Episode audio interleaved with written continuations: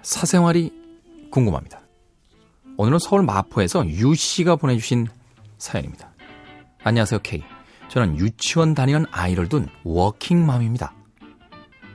같은 회사 다니는 후배가 캐즈를 알려준 후 출퇴근할 때마다 팟캐스트로 들으며 완전히 팬이 됐어요.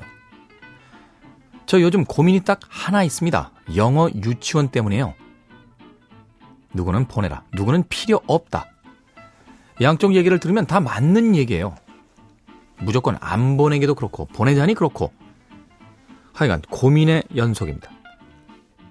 K.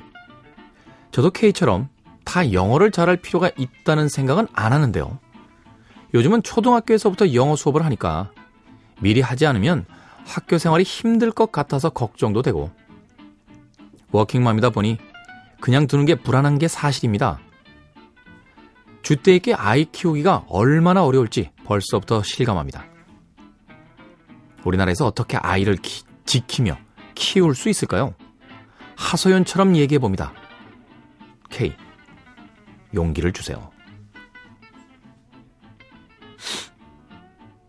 전 아이도 없는데요.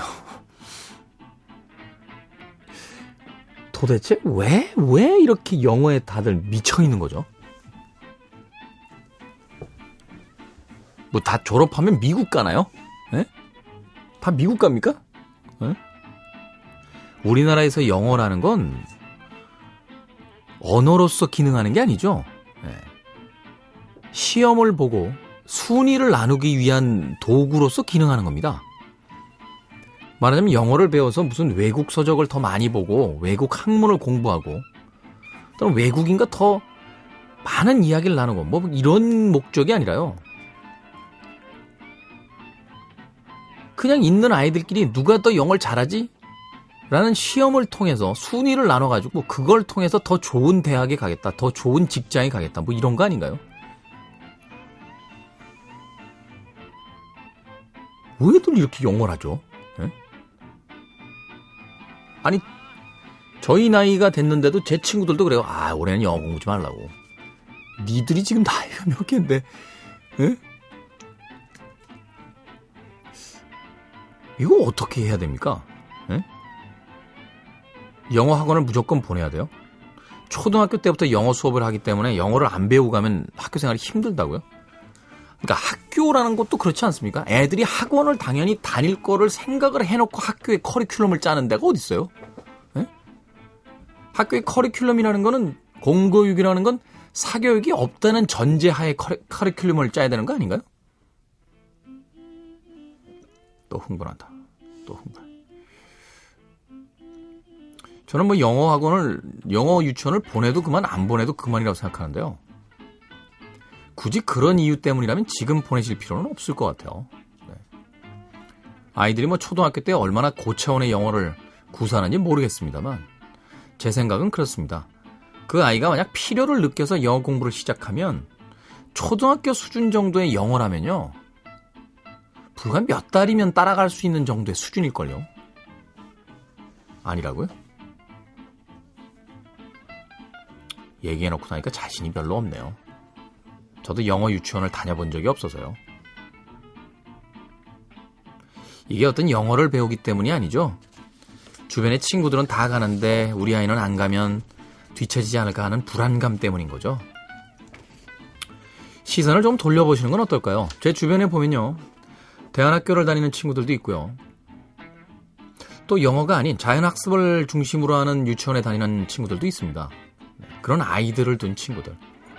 그러니까 사람의 불안감이라는 건 그런 것 같아요. 내 주변에 있는 사람들과 달라진다라는 것에 대한 불안감.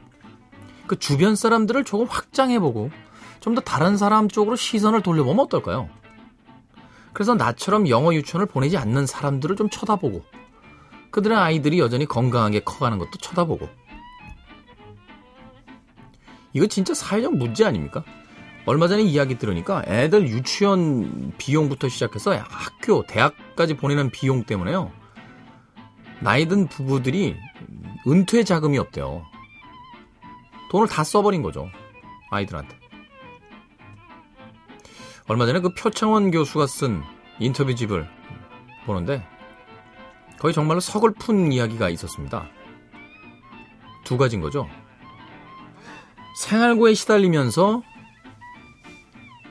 너무 삶이 힘든 나머지 자기의, 자기의 아이들과 함께 동반 자살을 시도하는 부모가 있는 나라.